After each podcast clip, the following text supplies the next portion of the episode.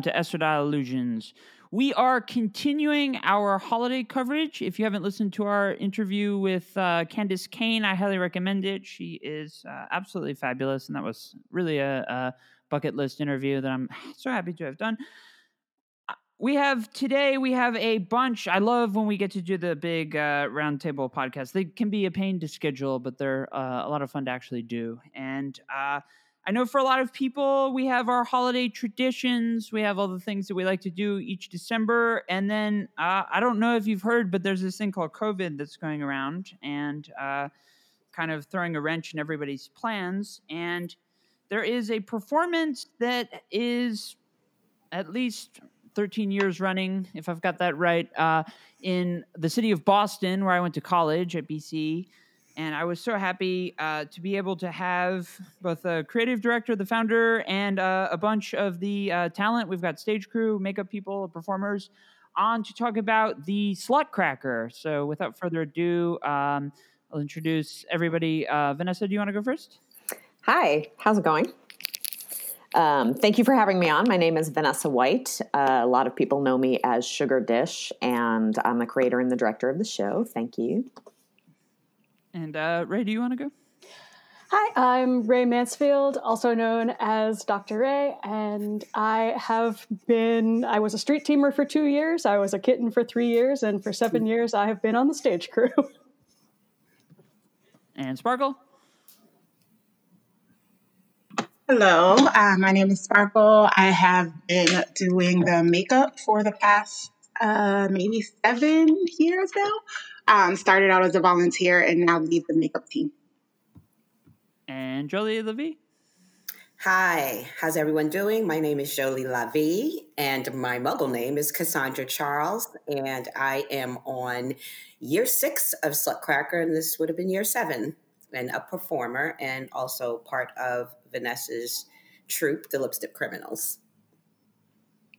So I, I should have said in my intro, but so the Slutcracker, uh, their their annual performance has been postponed this year, but uh, for the I believe the first time you've uh, put together a uh, compilation of uh, uh, footage from from last year for Slut Slutcracker the film. Vanessa, do you want to talk a little bit about that? Yeah, that's correct. So um, we we take some footage every year of the show just for our own internal purposes. You know, I'm looking at the dailies and looking at the playbacks and for for production to know what we need to improve. So we never intended to shoot a movie, but we had all this footage. So um, where COVID, we're in Boston, and Boston is in surge part two. It's getting pretty bad here again. So we knew pretty early on that we were going to have to postpone our performance, and we still don't know when when that's postponed until. So uh, my partner John and I, who's also a producer on the show, and he does a lot of the building and some of the technical work. Um, he has been doing a lot of editing. I've been doing a lot of editing, and we've got uh, a feature length video of our show, and it looks really good, and we're really excited about it. And uh, I want to I want to go back to the beginning. The the Slutcracker was founded in your first performance, I should say, was uh, in 2007. Is that correct? It was 2008. Yeah, we debuted in 2008, um, and oh, we had no intention of this becoming an annual event. It was just supposed to be, you know, kind of a weekend one-off burlesque show, albeit a, a large burlesque show compared to what uh, other shows we do around here um, in a historic theater that's uh, just shy of 900 seats. So, I mean, it was a big project, but it wasn't supposed to be an annual project. And we broke the ticketing system on opening night. We overwhelmed the servers with our sales, and we were invited back to the theater the following weekend. And the rest has been history. We have become a Boston holiday institution. Yeah, I I've I've had a lot of fun reading about it. I love the I, I I've loved going to uh, the ballet. I haven't I didn't get to last year because I was recovering from a couple surgeries, and I was saying, okay, this year will be the year that we get to go and uh, go back. And I'd seen uh, Nutcracker and Swan Lake before, and then of course uh, uh, all of this stuff happened. But uh, where did you get the idea for uh, the Slutcracker, which combines uh, burlesque, ballet, among a, a, whole whole lot of other types of dances? Um, so I came up a dancer. I was a, a ballerina. Uh, started uh, when I was a toddler. Did some of my training at the Boston Ballet when I was young, um, and as the story goes, when I was 10, they basically told my parents I was too fat to be a dancer. Um, so uh, they pulled me out of Boston Ballet, and I still took dance classes, but um, for everybody else in my life, the dance career was over. Um, but for me, it wasn't. so I found my way back to it in different ways. And in around 2005 or six, I got into burlesque. 2008, I had been sick for several months and I was just lying on the couch, annoyed and depressed, and watching a ballet on TV when I had the inspiration of combining my ballet history with my burlesque, my new burlesque venture, and um, sort of combining the discipline and the production value of a of a full length ballet with the comedy and kind of liberties that you can take in a burlesque. So um, that's that's where it came from. And I should mention, I was definitely stoned on my sofa. so, um, to to uh, op- open up a question for uh, everybody to jump in on. Um, when did you all get either, I guess, uh, involved with with dance, and then more specifically the the Slutcracker? And I, I'm I'm asking that with the knowledge that asking a two part question to a bunch of people is such a mess. But let's just, uh, I mean, that's kind of the fun of these types of podcasts. Well, I guess I'll go on that one. This is Jolie. Um, so for me, I returned to dancing at age 41. Um, and like Vanessa, I decided that while I was super sick, but I was in a hospital bed. And um, I just decided to drop my old career in marketing and just sit on the hospital bed. I'm going to go be a dancer. And I started to volunteer at the dance complex and take a lot of ballet classes and started loving dance again. And one of the ways that I paid for dance class was to do work study. And my work study shift, my partner was Vanessa's sister.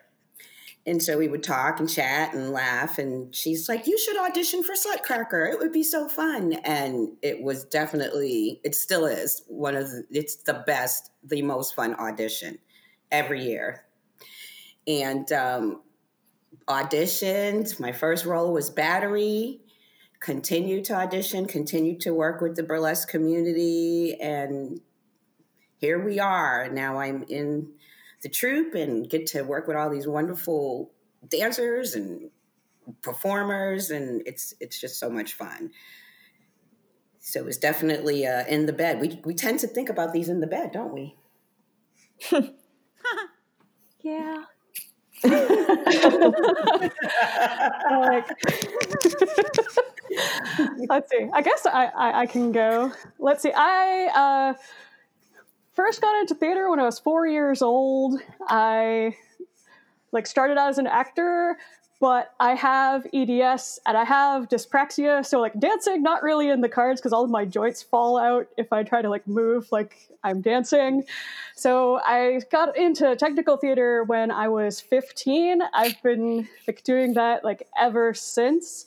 In 2003 when I was in graduate school part 1, I started working on the Somerville Theater project because the theater was built in 1914 and in 2003 it was undergoing a giant restoration to try to like bring it back to its original glory as one of the last surviving fully intact vaudeville houses in the United States. And that's where I learned that uh, like queer icon Tallulah Bankhead got her start as a performer as part of the repertory company at the Somerville Theater. That Busby Berkeley started directing at the Somerville Theater and like that's one of the things I kind of love because the Flowers number is so inspired by Busby Berkeley, and he got to start as a director at the Somerville, which is very cool. Very and true. Then, and then I met Vanessa at a birthday party at Atwood's Tavern in 2007. and at the time, I was teaching theater classes for a like learning and retirement uh, program and Vanessa came in and demonstrated burlesque striptease for a bunch of older adults in their 70s and 80s and 90s. I sure did. And it was wonderful.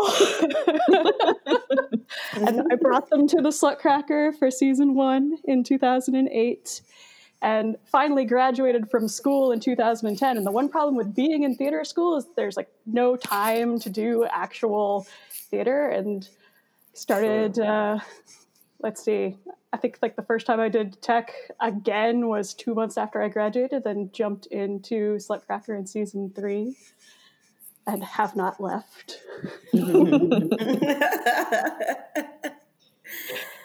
Sparklle, do you want to go? Yeah, I can go. Um, so I um been doing makeup probably for a little over 10 years now. Um, and I want to say I was like, as people were talking, I was like scrolling through my emails, like when did I first start doing this show? Um, and I want to say it was 2012 or 13. Um, I was trying to get into more theater. And so I literally just Googled theater and makeup and the Slutcracker came up. I was like, what the hell is this? Um, and I had saw volunteer, you know, artists needed, and I submitted um, a, response, but it was too late. I think it was, um, they had already, um, Maya Landy, who was the, the lead at the time, had already gotten her people. So I remember flagging it. Um, and the following year, I think I, in like August or September, su- super early, I was like, let me email these people so that I don't um, lose this spot again.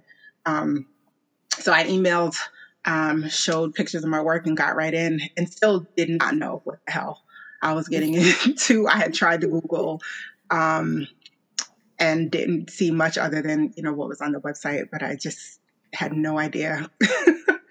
um, but, and when I started too, um, it was, you know, the, the email that was returned to me said, lots of glitter and my name is Sparklle. So I was like, okay, well, you know, match made in heaven, no issues there.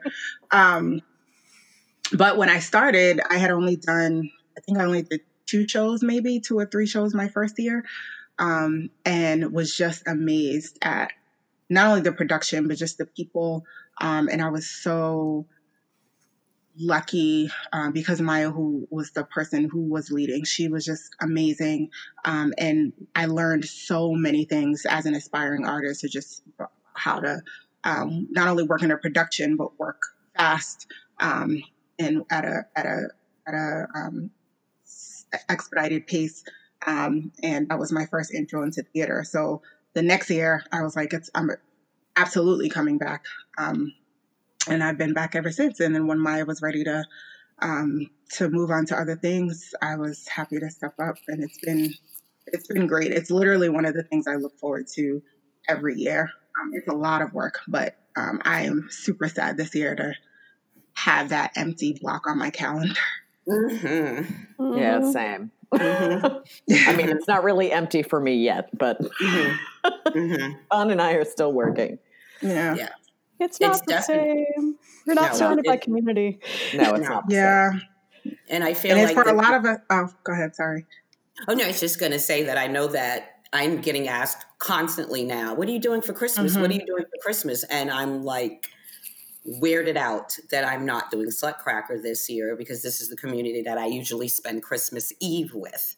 Yeah. So we Mm. have traditions. We have traditions that we have in our bodies and rituals that a lot of us now are feeling. Like you know, we had we're pointing our toes. We're we're we're all like taking online ballet. Like we're gonna be performing in a month. So the body and the spirit are still like I'm doing Slutcracker. So it's gonna be weird to just have Christmas. It is. It Well, is. It's think- also weird to have time Mm-hmm. to do things in December. Like when people are like, "Oh, can we hang?" Like I actually looked into traveling this December, and I was like, Right. "Whoa, this is." Except we can't go this is new. anywhere. I mean, that's also true. Then then it becomes bittersweet, but it's like, oh, I can actually visit my family on Christmas and like not be driving uh, from the show covered in glitter and dog tired. Um, actually, semi exciting. right. There's a there's a lot of time for the real world and um, and it sucks. and it sucks Yeah. because because I think for me, what started to happen was, oh, I need to. I, I think I should work, do do you know do a job, and and that's weird to me right now. This was my job Mm. during the season, and it was a job Right. that you know we were all probably up at six a.m. doing our muggles and going to rehearsals and going to, and you don't go to bed till midnight, and so there's so much time during COVID to be inside. Yeah, That's usually true. by now I would be lost in scheduling artists, Yep. um, making sure I had everybody set up, buying, Yep. being at Ulta every day and buying out everything they have to offer, um, scheduling childcare rotations, thinking about Yeah. dinner plans, looking up slow Yeah. cooker recipes to Yeah. that my daughter ha- is fed and taken care of during this time, and then coordinating her holiday plans to make sure that just because I'm working, she's still getting all the you know family things that she needs. Just all Right. of that. I'm like, wow, I'm not doing that. right. And, like this should be like this should be the week that we're going in and cleaning out the tiger den and getting Yeah. everything set up backstage and Yeah. getting everything out of storage and getting everything cleaned, ready to go, and writing up the rules of the house and everything. We're not doing it. It's so Right. odd. There aren't any emails. There aren't any calls. There aren't any. I'm not blowing up your emails with 75 things a day. well, it it kept us busy and it kept us happy. So it is very weird not to, as much as it is a fun show and as much as it is like the most beautiful production, and again, we're all glitterified and sparkly.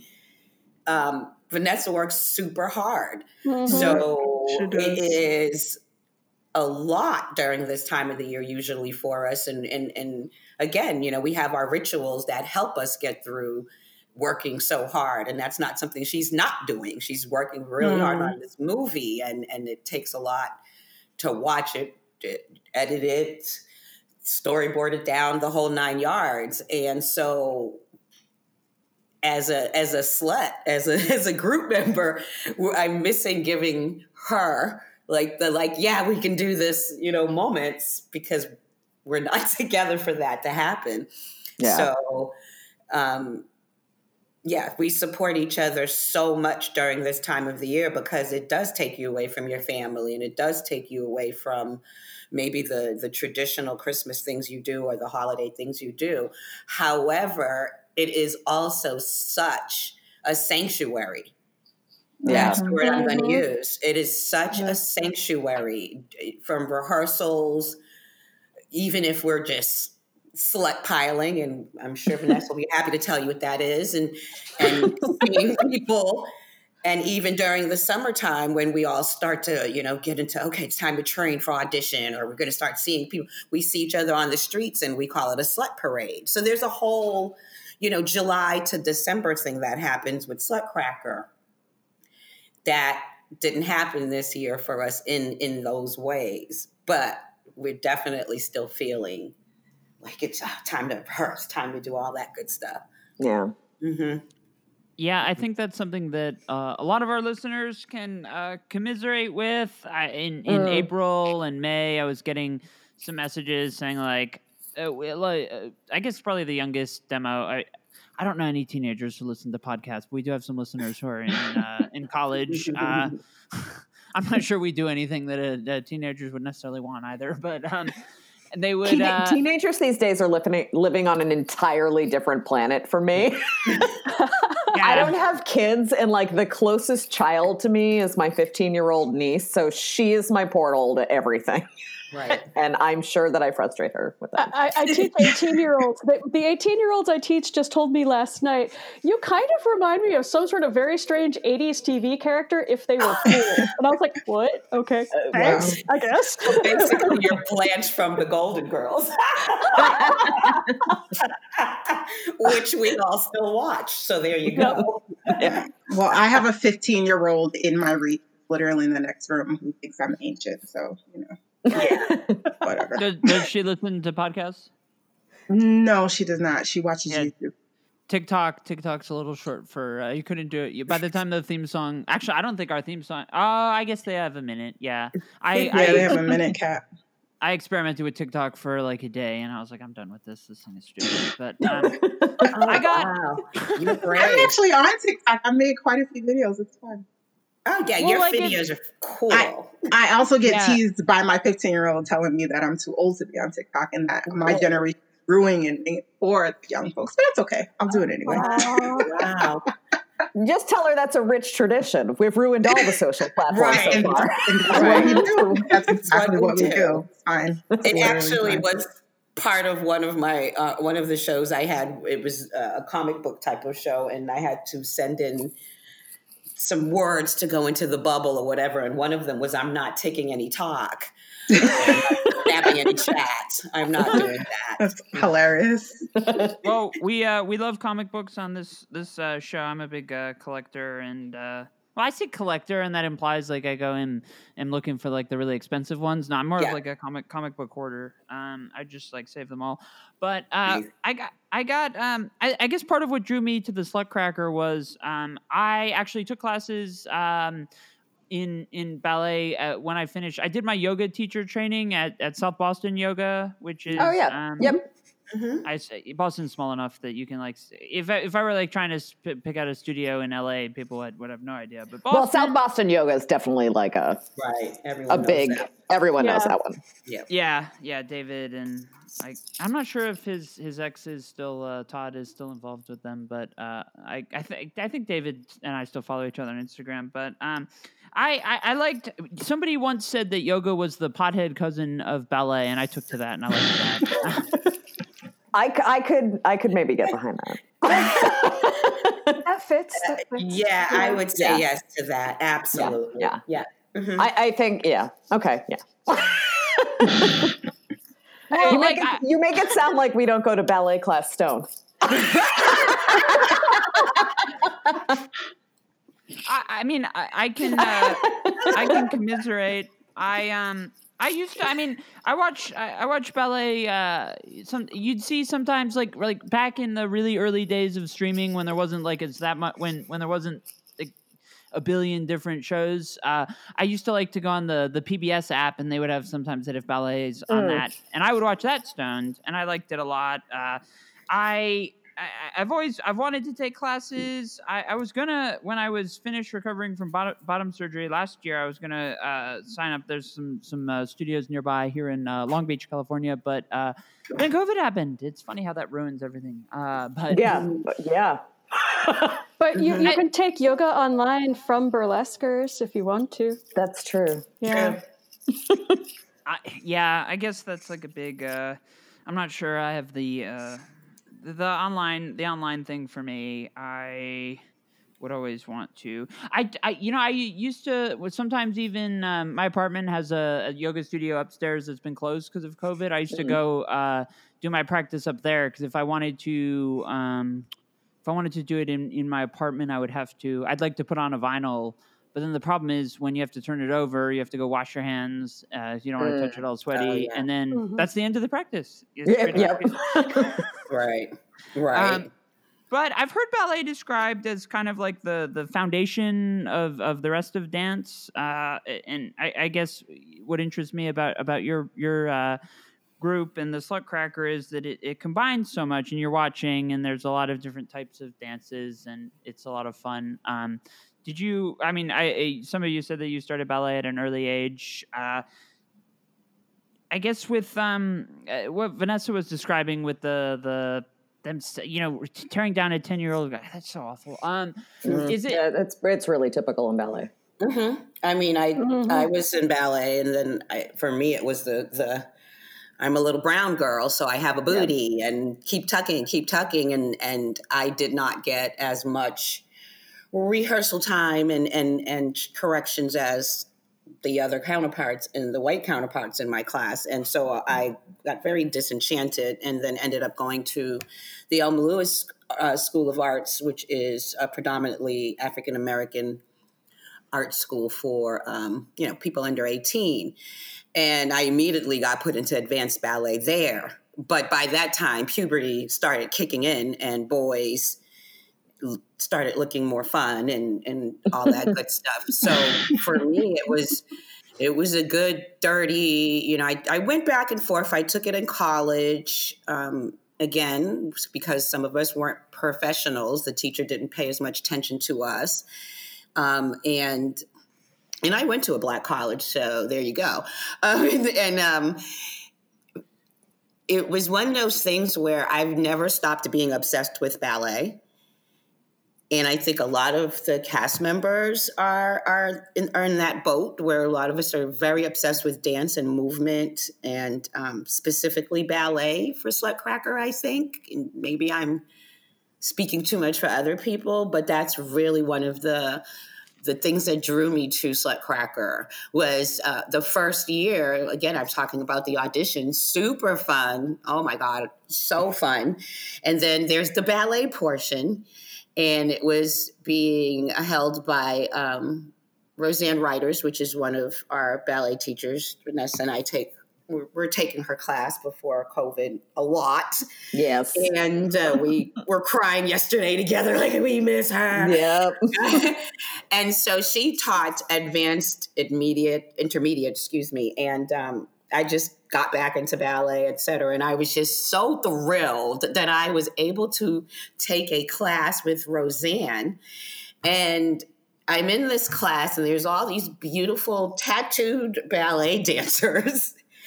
and it was Sam, who's a cast master, uh, uh, and uh, Dinah, and they're going and they're doing all the leaps. And I am profusely sweating at the bar. Technique is all wrong. And I just can't stop smiling and Roseanne says to me, You are having so much fun. And I was like, Yes. And that alone made me like fall way back in love with ballet. To watch the tattooed ballet dancers, that's my favorite thing ever. That is pretty nice. it, it's really wonderful to, to watch y'all. So. so. When I ever saw the um, flowers for the first time, um, Dinah was uh, the and I I literally cried and I was just yeah. like this I never knew I needed this in my life but like mm-hmm.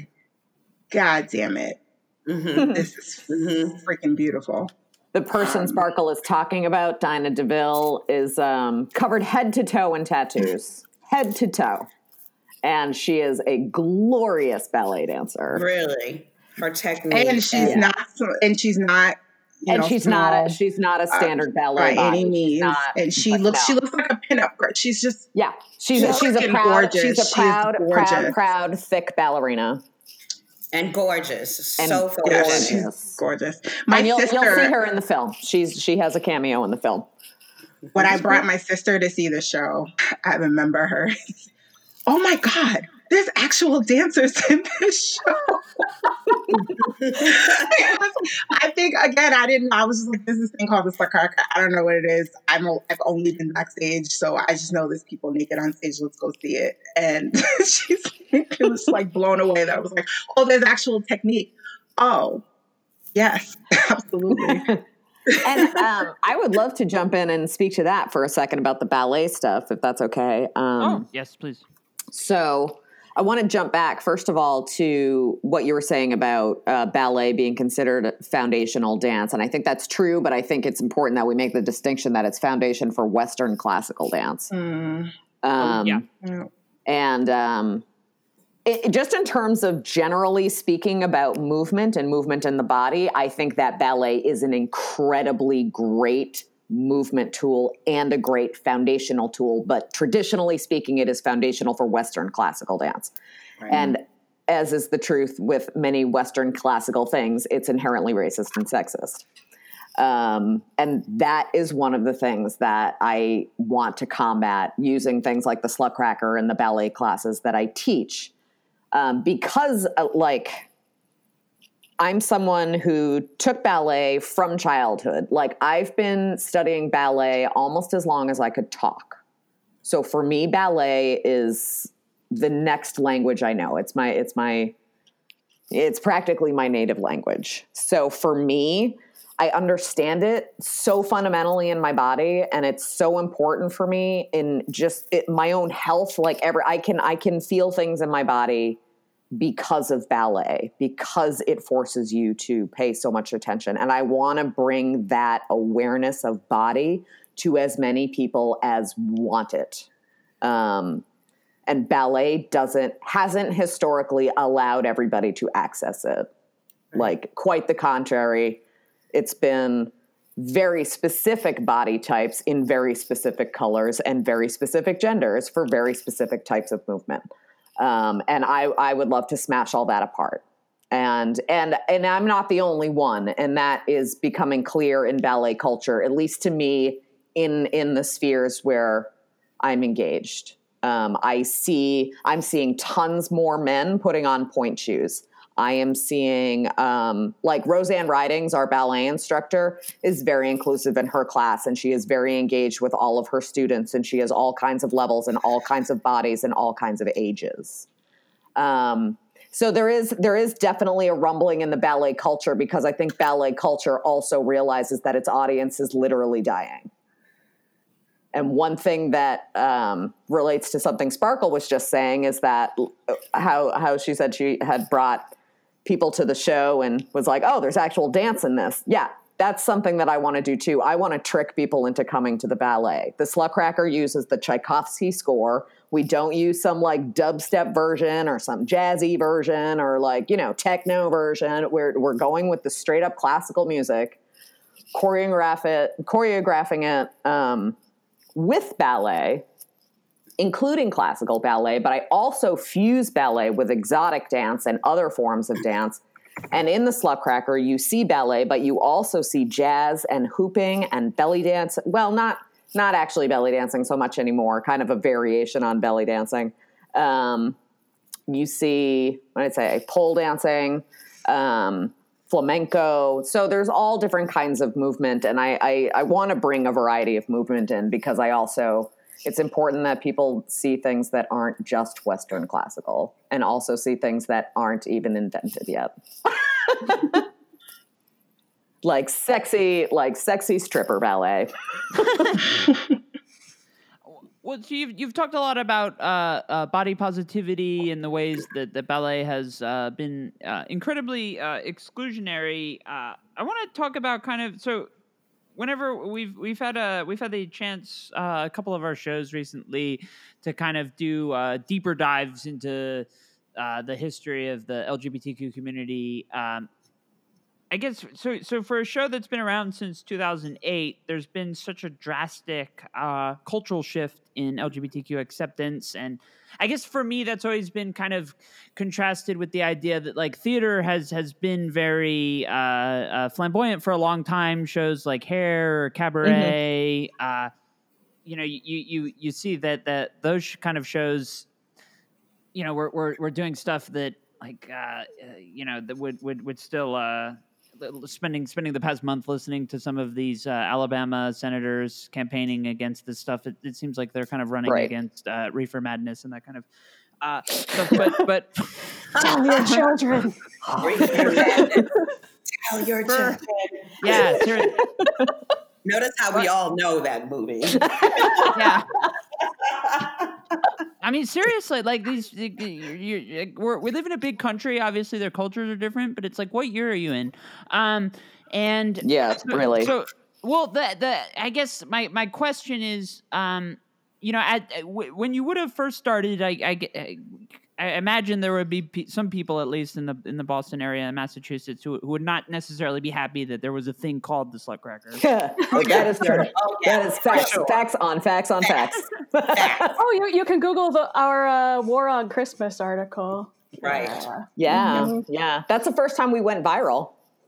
Yep. Was was on uh, super alt right blogosphere talking about how I ruined Christmas with hookers and transsexuals i think was what they said. Right, right. something like that. yeah yeah. like i had i had legitimately ruined christmas with all of my dirty sex people. And how proud were we? So we proud. so it was proud. one of the best pieces of press we ever got. I was like you did your homework. I was like, the hilarious thing is the Slutcracker is one show amongst a sea of many other shows that like honor Christmas in the quote unquote right. traditional way. So, like, if you bought a ticket, you bought a ticket. It's not like it's out in the public Right. Like in a square, in a town square where you just happen to be walking home from doing your whatever and like you see naked people on stage uh, twirling. no, you bought a ticket. You went. So like, come. Oh, but I then we get we, we've right? gotten complaints from people just complaining about a sign. Right. Oh. The first, Yeah. the first, the first year that we did the show on the marquee, it said the what cracker. And then mm-hmm. there are people who've complained about the posters and went to the Yep. mayor, but but the Yep. mayor Joe Curtatone and said, "I like the posters and I love the show," and he comes to the show every year. So Yeah, like, we have group pictures with this man. So there you go. And There these are go. these are always the same people who, um, the second you say something like the, the the all the people whining about uh, censorship or, or, or free speech or whenever the president tweets tweets tweets that he won the election and Twitter says no you didn't. That's an affront, but. Uh, that's that's an affront to free speech, but uh, they want to take down your signs. Uh, have you ever Yeah. had somebody who bought a ticket who who bought it by mistake and then was like really horrified in the in the theater? Absolutely. Um, yes, I actually um, there was for for a brief period of time we had a weird marketing partnership with the Boston Ballet. um, for a hot minute, um, there there was a woman who worked in their box office who had suggested to I, I don't know how their how their advertising stuff works, but um, had recommended like maybe doing an an ad trade or something. And so they had an ad on the back cover of our program. So its front cover is the slut cracker, and the back cover had a Boston Ballet ad for their ballets on it, which for me was a major coup. Um, and the, and so the trade was they they um, gave us tickets to all come see the Nutcracker for this ad on the back, and so that was a lot of fun. And we all went dressed up in our sluttiest and um, could not get through the Nutcracker without laughing. A um, and B, so they, they gave us like backstage tours at the theater, and it was really fun and great and stuff. Um, but uh, I forgot where I was going with this. Where was I going with this? Did they come? That was Oh, so yeah, like twenty Boston ballerinas came to our show. Yeah. Um, oh, so yeah, so the the box office woman, she um, she actually told me recently that apparently a frequent occurrence was someone thinking they were buying a ticket for the Nutcracker at the Boston Ballet, but bought tickets for the Slutcracker. Yep. So apparently that has happened on several occasions, and I don't really understand how. I'm not real clear how someone makes that mistake, but I don't know. that that makes me that makes me happy that Yeah. uh I because I mean we always I when- when we talk about like uh I guess I mean LGBTQ outreach is always uh it's still important but um I whenever whenever I'm talking with people about uh, creating in- inclusive spaces and then there's like the person who wants to you know to cater cater to the people who are still uh I mean, you, you find people who are still against gay marriage. It's like, look, Oh, yeah. guys, like that's. Uh, I think there, that ship has sailed. I don't think that it's going to get over uh, Yeah. overturned. But uh, yeah, I, I, I just I, I, I think that I think that really exuding positivity and inclusivity in in a way that that that leads to uh, stuff like this that that because you're so mainstream that people are getting confused and coming. I mean, that's a that's a beautiful thing. Yeah, no, and we it's it's also been a learning experience for me in terms of what people are responding to. 2016 was a massive eye opener for me in terms of like understanding how some people maybe are seeing my show um, from different political angles or whatever, um, which made me do some rewrites and whatever um, after 2016 just to like clarify some of my storytelling which was great because i think it made for a better show all all in um, but it's interesting so you're talking about people who are still against gay marriage but they'll come to my show Absolutely. you know what i Mhm. mean and they'll cheer and think it's all very entertaining Right. but then not but then but it ends there the support literally ends at okay well it's fine if i'm being entertained Right. you know and that's gross um, and we actually unfortunately find that with a lot of uh, uh, men who posture as feminists and for women's liberation i find that a lot of them they're not for women's liberation so much as that they're there for loose women Mhm. Uh, I Yeah. haven't thought of that. Mhm. Yeah. Or they. Yeah. Oh yeah, it's a very yeah, it's it's a very specific demographic of people, and yeah, and, and that was a big 2016 eye opener, and you know a lot of them are on the on the quote unquote left, so Yeah. that's hard. uh, That's hard to to try to manage sometimes. And I think that your rewrite, like you said, after 2016, especially with Party Scene, really Yeah. reflected Yeah, that yeah, yeah, yeah. process. So Yeah. So our, our act one that gets presented, which is great because it just it's that much more relevant even now, um, is really act one is really kind of a very explicitly making fun of white culture. Well, we've made it 40 minutes into the show, and the word, the phrase "dildo prince" has not been uttered. So I Oh, think amazing! that, that may be a failure on my on my part. I guess. Well, in in relation to my kind of earlier question about the progression of LGBTQ culture, it's something I've seen. Like, uh, I, I I get a lot of angry emails, usually related to my film criticism. But uh, we did an episode two uh, two months ago, maybe. I, time is time is hard to gauge these days. Um, Real. but I, I did it. I did it. Uh, I did an episode of Solo Show that was all about me talking about how it wasn't explicit, but I was talking about how I really enjoyed my new wand vibrator post bottom surgery, and I didn't get a single angry email as a result of that, and I was kind of upset. It's because they're sitting there listening, like I'm against you, but what was the name of that toy again? I need, I need to go buy that. Okay, okay. yep, exactly. yeah. They're like, I really want to rage at you right now, but Right. can you But speak I'm up? going to go ahead and Google that. yeah, is that on, is that on the Prime? Mhm. I think one of But, the things that you, I'm sorry, Ian, but Oh no no no no! no. Go ahead, please.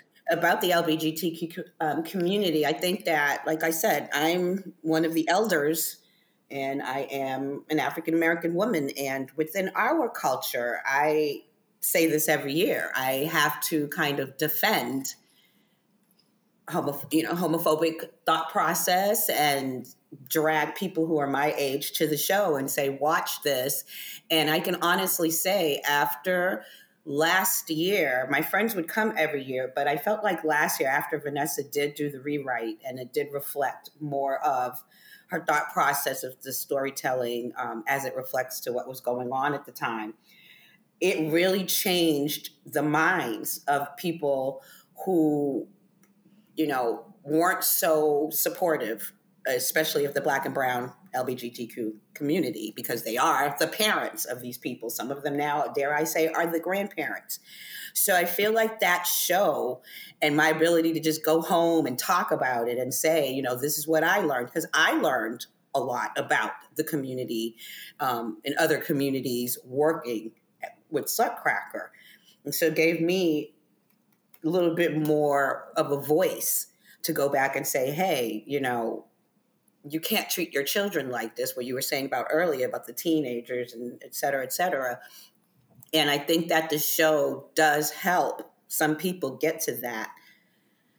So there is some some some some goal setting with bringing my friends into it and bringing people that I know who might be a little bit older or not as able to be out, if you will, or able to talk about Mhm. their children being out. And literally in the last year, uh, my friend's nephew was gay, which is something I actually knew since he was a child, but it, it, it, it was okay. You know what I mean? I felt like it was okay for us to talk about it. It was okay for mom to go to his mom to go to Pride with him, and I feel like a little bit of it is is me talking about the community, and and also big time seeing Slutcracker, which they've all seen since I've been in it. Yay. Mm. Yay. I was like Yeah. my like my friends and my students who have watched the show for years. It's like the addition of the incredibly celebratory, like queer, slutty cheerleaders has made them all so incredibly happy. That is definitely one of my favorite changes I've ever made in the show. That Hands was a down. great change. Yeah, it's wonderful.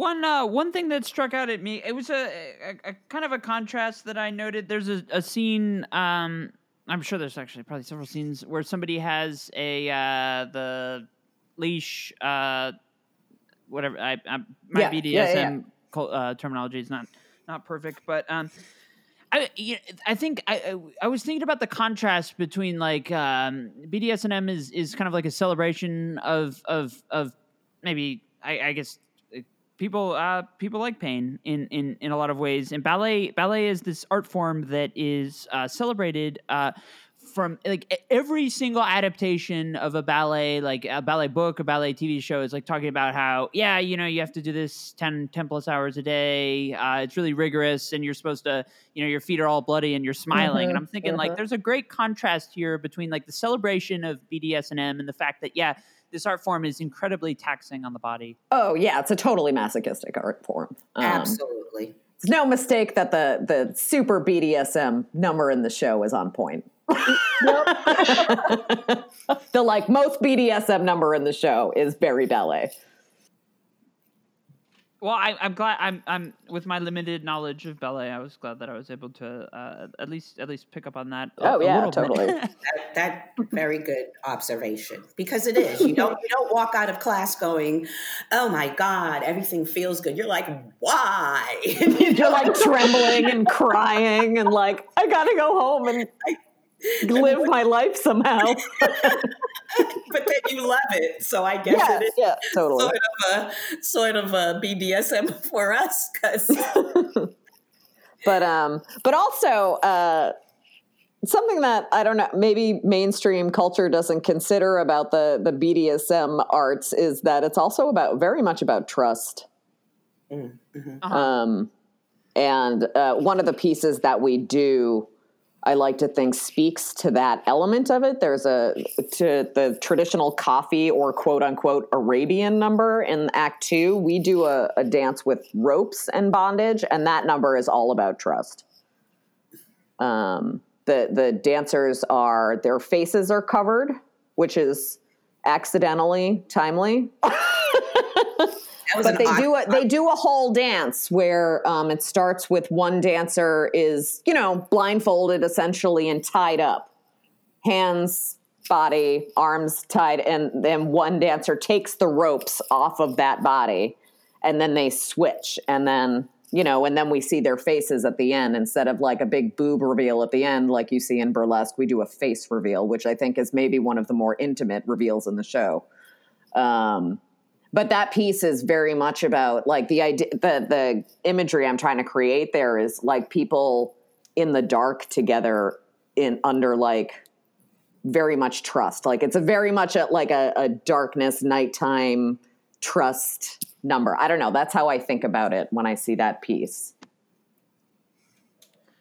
One thing I, I, really like about just, just the concept of the slut cracker, we see a lot um, when when sort of uh, uh, we see new ab- adaptations of beloved classics. I'm thinking in my head Greta, uh, Greta Gerwig's uh, Little Women, where there's this this reverence for the classics, but then there's also a need to to update them in a way that's Mm. more reflective of the times and more inclusive of the times. And when you're dealing with something like the Nutcracker, it's something that uh, I, I think there's probably very few people alive who haven't existed in a world where uh, the Nutcracker wasn't a tradition.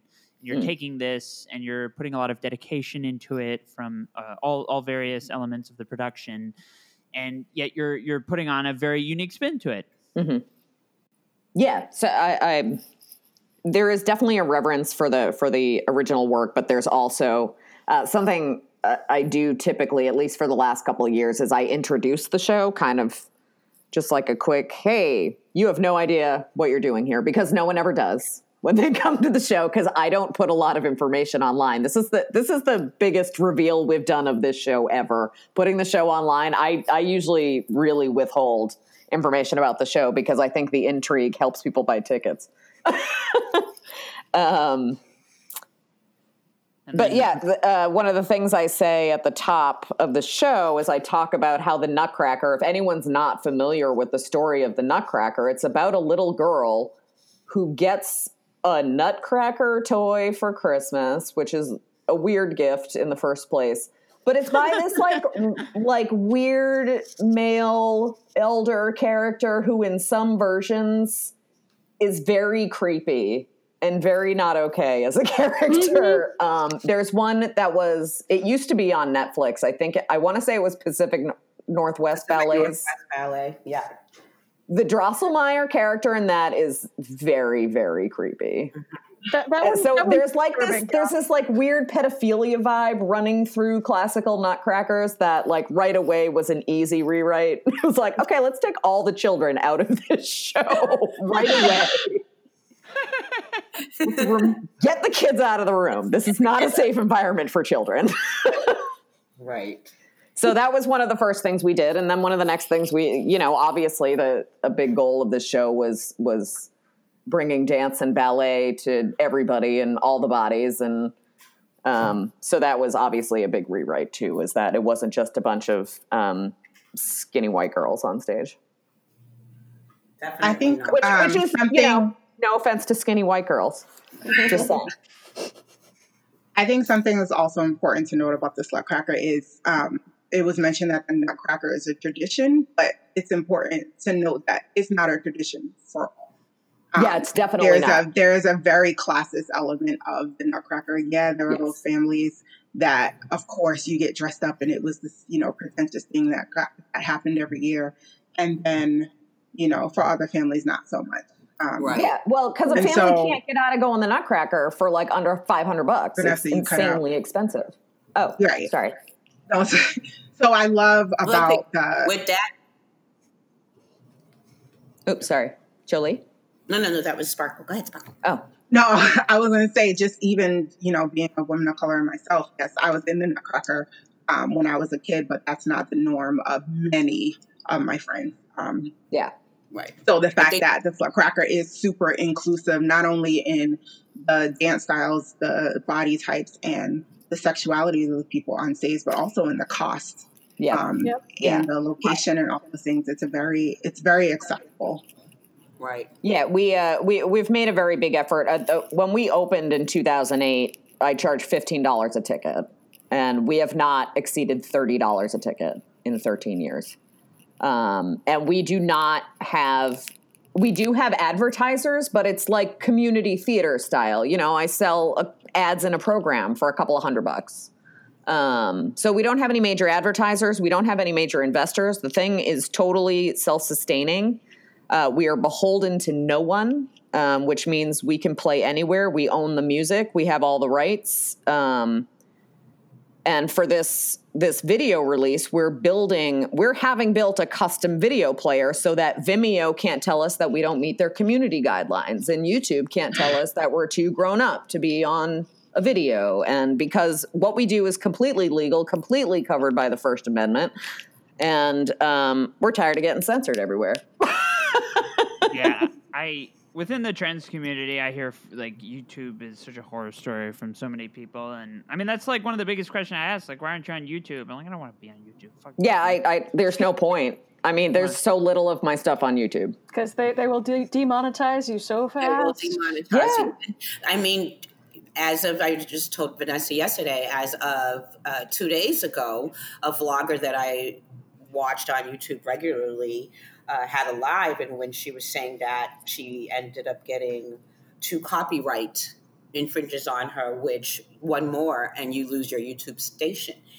And the following day, I received an email from YouTube saying you cannot use anyone's images at all, basically, is what they're saying. And because she would use distorted screenshots. So I think that now we're all being forced to really pay attention to the technology rules, to the to the video rules, but also to stand up for ourselves for what we know is, is we have rights in. And so Right. Which is dancers is like nothing. exactly. exactly. Dancers basically nobody gives a shit Nobody gets rights. rights. There was a um, there was a dancer, the the dancer who choreographed um, a, a very famous. I, I don't even want to say the name because I don't want the podcast to get hit. But a very famous dance that everyone ahead. knows. Oh, I can do that. Okay, so Beyonce's um, "Single Ladies." The choreographer for that just recently copy did a copyright on that dance and is looking to copyright six other other choreo- choreographed pieces he's done. And I, I thought was awesome. And then at the same time, I'm like, well, does this mean I can't do single ladies? you know, somewhere. Yeah. It does. It for does. dancers, it's such a catch 22 because it's Yeah. like, yay, proud for you. Now we're really getting, you know, rights and, and, and, and, and, and things not stolen, if you will, but it's still going to get stolen. It's still Yeah. going to get used. So, And well, it's it's tough too because so much of dance culture is practicing the dance and learning the dance and showing off the dance. And the one thing about YouTube has been like the printing press of the dance community. Do you know what I mean? Mm-hmm. Like it it has changed the dance world so much having access to to rapid fire video and streaming video because we can we can play around the world with other dancers right now and and while I, I am totally all for dancers getting their their due and their stuff like copywriting choreography and charging people to do it online and stuff is gonna be a big hit to that to that information Absolutely. exchange. Um, so and and it's hard because you want to be able to get money for your work and get royalties the same way that music does the same way that video does it's harder to do with dance because they haven't developed technology to recognize movement.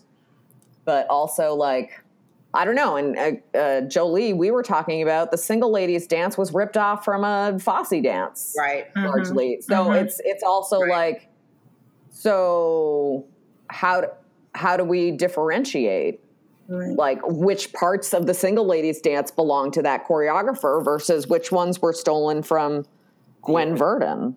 You know what I mean? Right. Yeah, But because that's And- and- and Verdon's Bey- not alive, she can't Beyonce- sue you. Yeah. And Beyonce's done that a lot. Her entire countdown video is a is visually copied from other people. The entire video. Like side by side, we side by it. side, frame by frame. And yeah, so I don't know. It's hard. That like that whole conversation is like a whole whole different situation. But yeah, that's that's hard. And like I, I'm not gonna lie, in in the Slutcracker, there's a moment where the characters do the choreography from the Backstreet Boys "Bye Bye Bye" And That's sync. in sync, I think. or Yeah. whoever. Is it Backstreet Boys? I can't It's tell them apart. I, I'm too old to know. I had Backstreet Boys is I Want It That Way, NSYNC. larger than life. I don't. I, ca- they all look alike. Um, They do, yeah. It's funny. I was already like an adult person when they got popular, so they're kind of like out of my. But we do we do that choreography, and it's like, okay, is, are they going to come after me because I did five seconds of their choreography because it's hilarious in context? It is and- hilarious. It was a great audition. But to quote Cirque of the Dead, parody law can be very forgiving. That's true. Yeah, fair use. Fair use is a thing, and it's only you know 15 seconds, so it probably doesn't even register as a copyright infringement. But you know, I think about stuff like that because I do pull things from pop culture choreography because people recognize them. It's no different than sampling music or quoting somebody before you write your poem, having a quote from the Reverend so and so, or you know what I mean. Yeah. Yeah, Amen. I, I, there has to be room for homages to be paid and um, jokes to be made and for art to stand on the shoulder of other artists because that's how we build things. Right. We um we do feature uh we've done I think two episodes so far on LGBTQ uh, legal analysis. I mean basically because there's not a lot of people who who do that, but we've had people from Lam- Lambda Legal and uh, the Law and Crime blog on to talk about that stuff. I'll have to ask them about uh, what the Backstreet Boys copyright how how that would work, but I was I was I was do. thinking of, I, I, I personally hope they see it and they're like, yes, let's give you some money. yeah. Thank you for reviving my career. Not that it needed reviving. yeah. I wanted I wanted Justin Timberlake's going to call me personally. Right. That'd be funny. I wanted to go back to a uh, point that you mentioned a, a little while ago, Vanessa, about Yes. like the the uh, accessibility, the cheap tickets, because it was making me think of uh, when I was at BC. We were constantly like uh, a couple times in uh, a week going going to uh, places like the Brighton Music Hall or Mhm, the. mhm. I well, I knew I had a friend whose uh, brother worked at the lights for the Paradise Rock Club, so I'd go there a Yeah. lot. Or the. Egyptian. Um, and bees i mean boston boston has more boston has more universities and colleges than a lot of other states Yeah, have. it's crazy.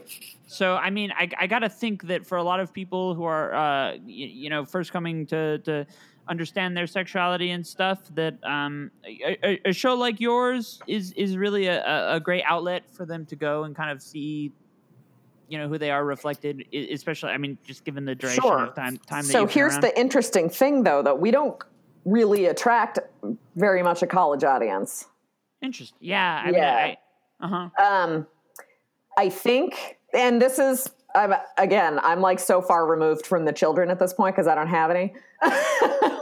but um, and I haven't, you know, I, I wasn't like really big on school. So as soon as I was done with my bachelor's, I was like, peace, I'm out, get me away from here. But I, I get the impression I did work how I first got into kind of like the sexy arts, I guess.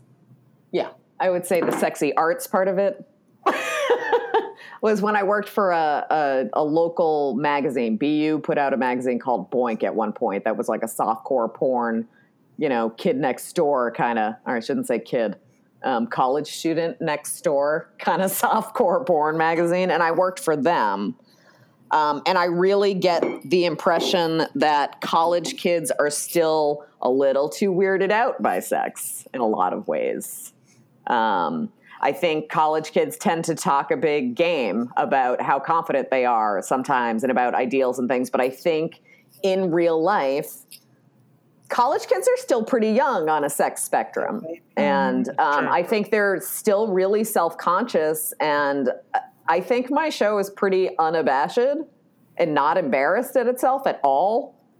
Um, and I think I think sometimes college kids might get a little weirded out. A a lot of people think that we're going to have a bunch of like rowdy frat boys in our audience, and I'm like, no, no, no. They don't want to come to this show because it's not about them.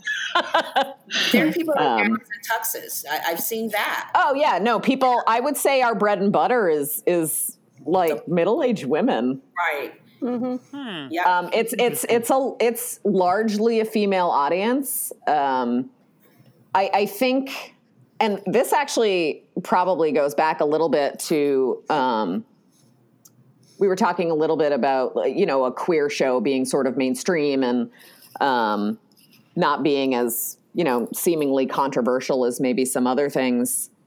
Um, but it's interesting. It, it took a long time for Boston to wrap its arms around the show sexually in some ways. Um, because the story's about a woman who likes boys and girls and maybe everything in between and beyond. And that is not a story that gets told.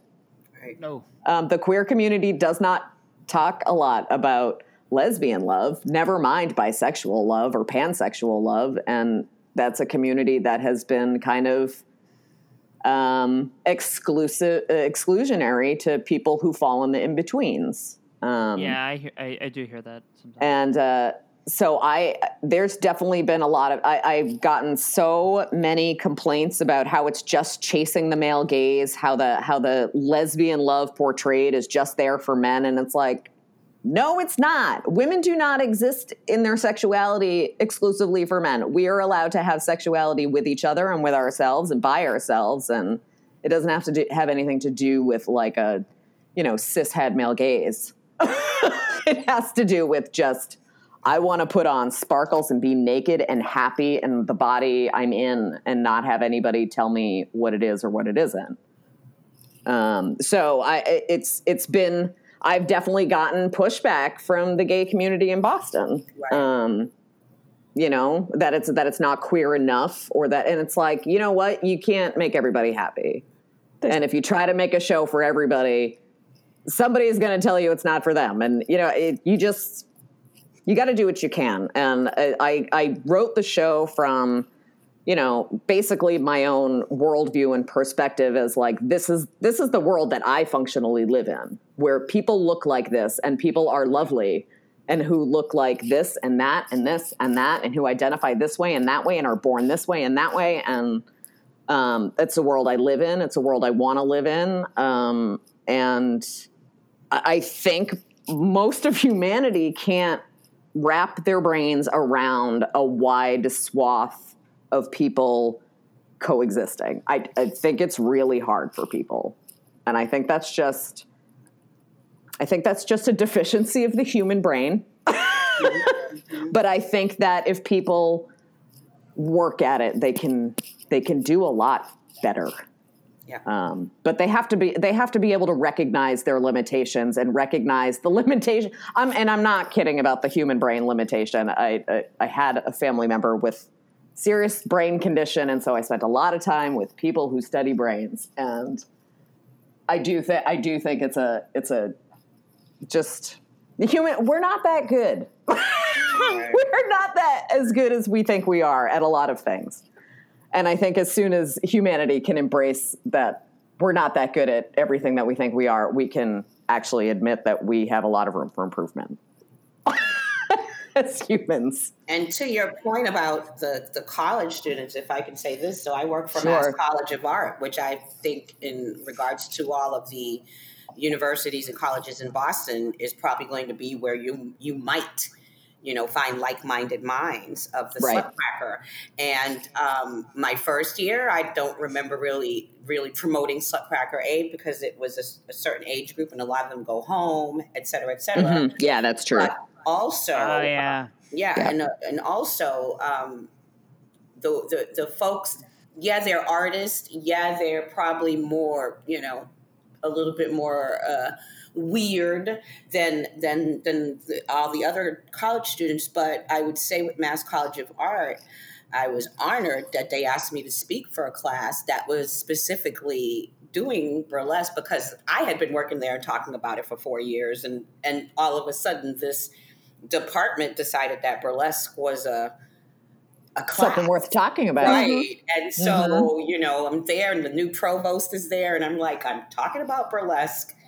And um, even past that, it's been like it has led me into doing other things with the school for curating. So however, I don't see a lot of those students come to the show. And so um, I thought that was important to just kind of put out there that Vanessa's correct that it's not just, oh, this person's stuffy. I think that they Yeah, are no. In a place where they've still not, and, and Mass College of Art is definitely where LBGTQ, you know, I've seen folks transition from freshman year to their senior year. And so there's, there's so much support there um, for the community. But they definitely are in a place where, like Vanessa says, they're they're sexually, you know, still like, wait a minute, uh, is it okay that I'm a femme lesbian, or you know, is it okay Mhm.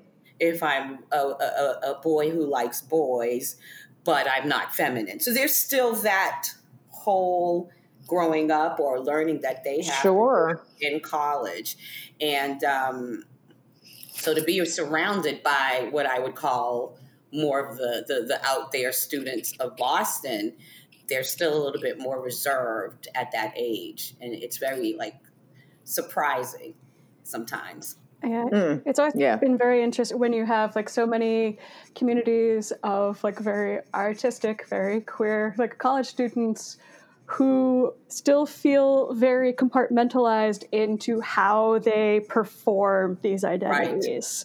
Right. Exactly. That's exactly the word. It's, yeah, there's a- there's it's to yeah, and and I I, I think it take I, I think students at that age, you know, they're really checking it out. A lot of them are away from home from the first time, away from their parents and stuff, and they're really just trying to explain it. And I mean, my experience in the queer community is.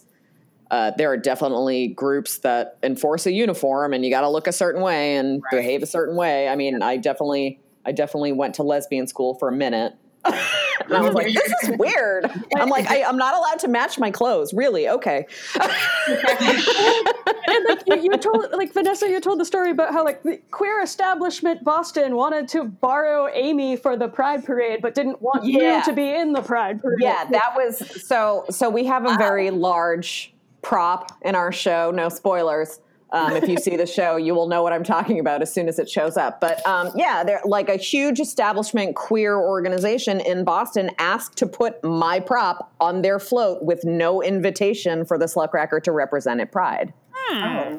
and that was bullshit. And we've run into all kinds of resistance in the dance community. So it's um, it's been a it's been a weird and interesting journey because we have a ton of support, but also the the structures that could really help us amplify don't typically. Sometimes, not always.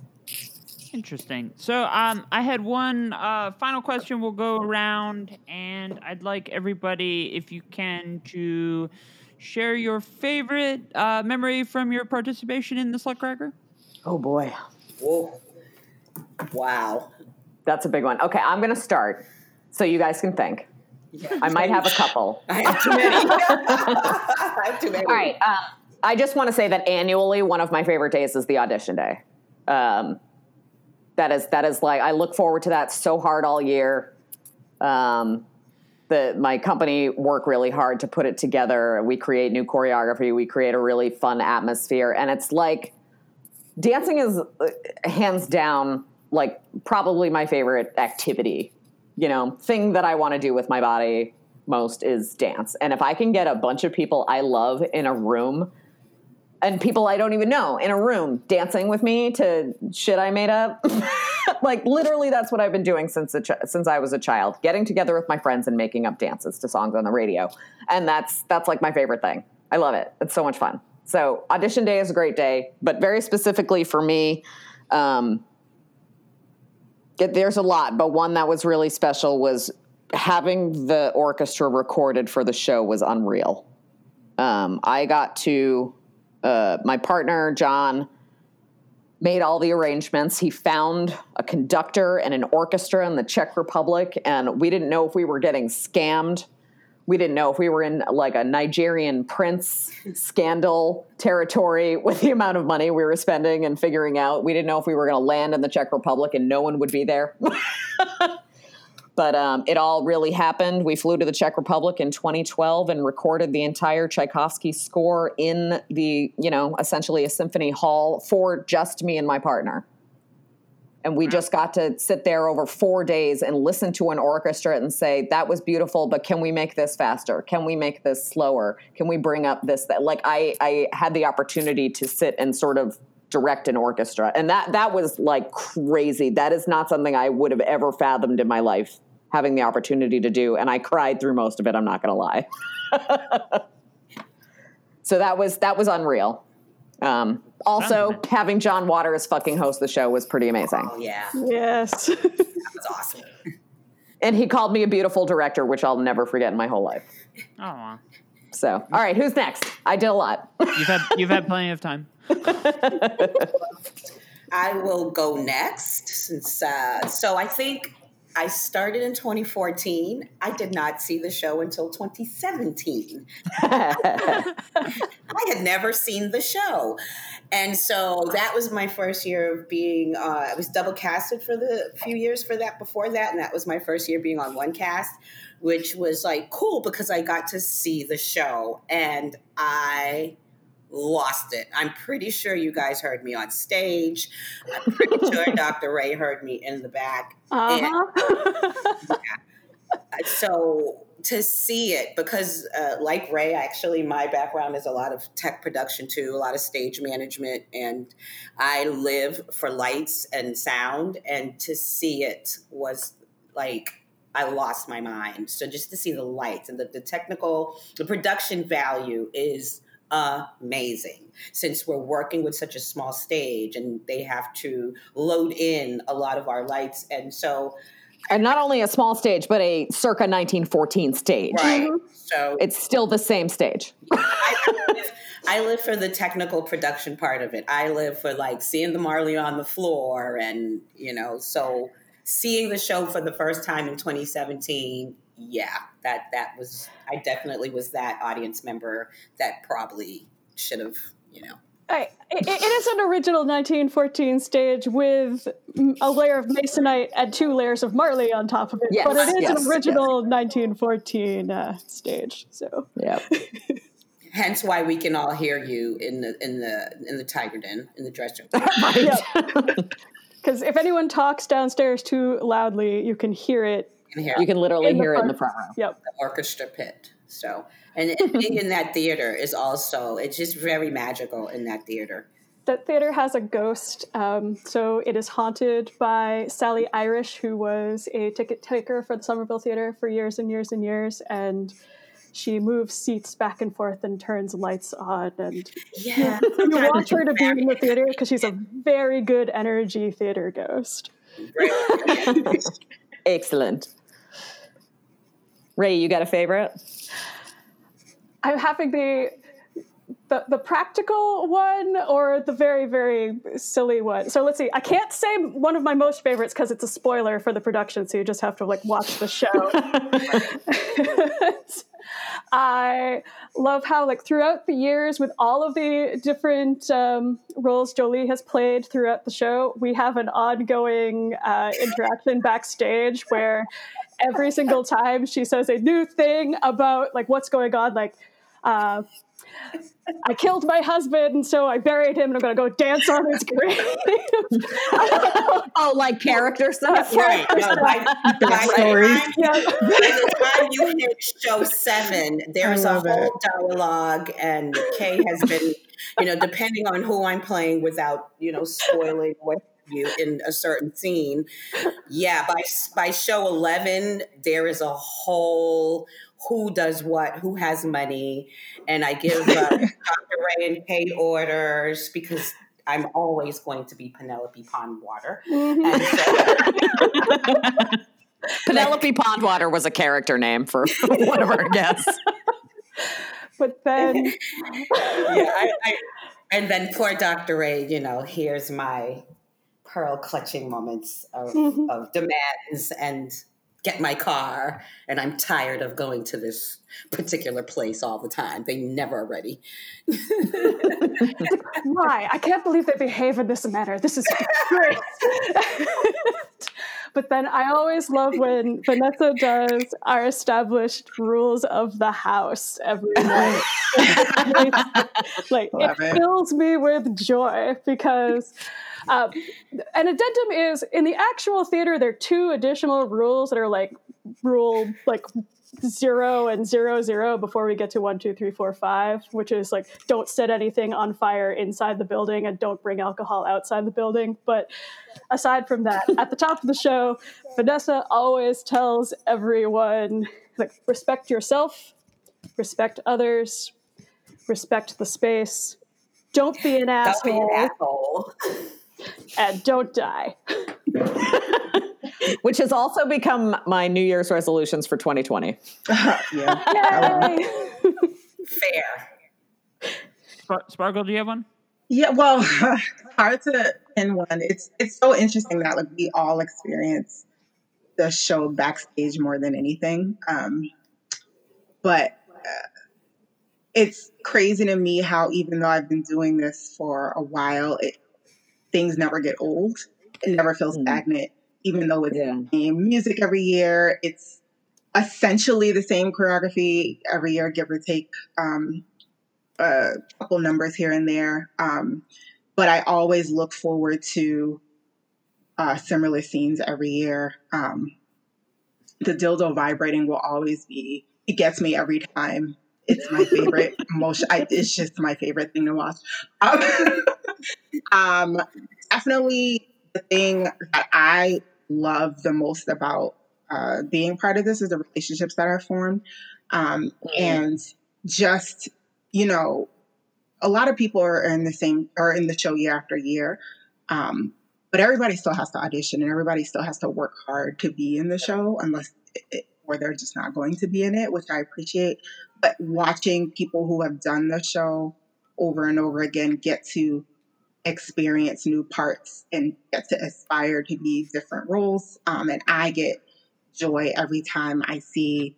Um, someone in a new role. So I don't know what spoiler or not, but the the addition to do something different to the dildo prince um, literally made my heart sing because of the person that it was. So just like little things like that. That's um, because I love the people in the cast so much. Just seeing people being able to explore different roles and work hard at it. People bust their ass to be Yeah, a part of the production. Really? Um, it is not to be taken lightly. It may seem to some people, people who don't get much out of it, it may seem like people just being silly and rolling around on stage. No, it is a lot of work. It's yeah, it's a ton of work. everybody involved. Um, and so just to get to see that payoff, um, it's just it's one of my favorite parts every year.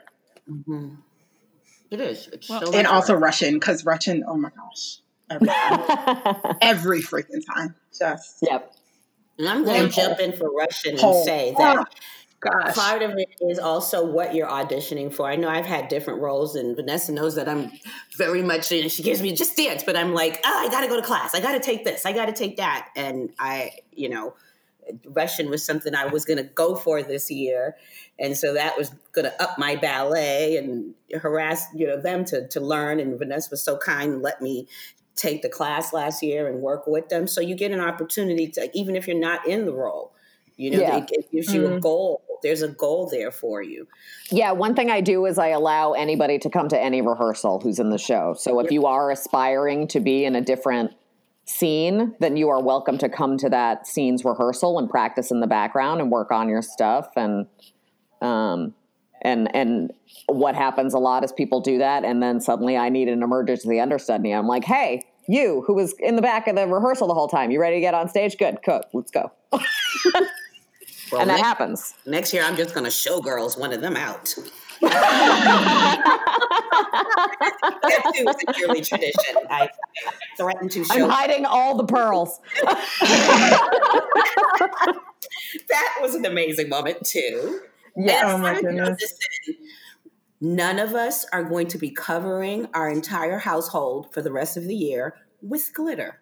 I know that's nuts to me. I might do it anyway. Yeah, I, I wore glitter. I put glitter on my eyes tonight, but nobody can see it because there's no video. right. I put You should just for this, all a picture. just for this occasion. Yes, Aw. and I think glitter is either is going to be your favorite part, or you're just like, I, Well, it's been um, it's been so great to talk to everybody. Uh, do you have a release date for the film? Uh, yeah, Thanksgiving Day.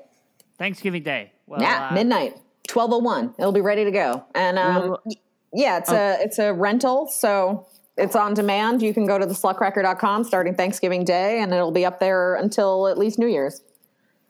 Well, it's been uh, so great to talk to everybody and uh, hear. I mean, it, it, it's very obvious from uh, the the course of our episode how uh, how much the Slutcracker means to all of you, and uh, it's great when that energy can uh, translate onto an episode because I'm sure everybody listening will, uh, you know. Feel that and it makes you uh, more likely to uh, want to go and check it out. Which uh, I've I've seen it and uh, it's a very very fun show. And uh, this this December is gonna, uh, I quite frankly, suck for a lot of people because we Yeah. don't get to, we don't Mm. get to do we don't get to do all the things that we want. I had to tell my mom uh, last week that my partner and I aren't flying east because uh, it's it's crazy out there. But uh, stuff like this, you know, when uh, when when disaster strikes, you uh, call audibles and you make different plans. And That's uh, right.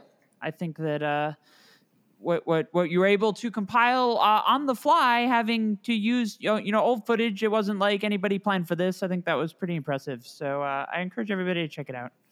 Thank And, you. We'll link to uh, we'll link to uh, your social medias. Anything, uh, send them to uh, send them to Lon, and I'll include uh, include all of it in the episode description. Excellent. And uh, thank you so much, everybody, for coming on. Thank you so much. This was lovely, thank you. Thank you. and I miss all you guys so much. I hate it. Yeah, super emotional now. Yeah. I Yeah. know. And to our listeners, uh, thank you so much for listening. Go watch the Slutcracker, and we will see you next time.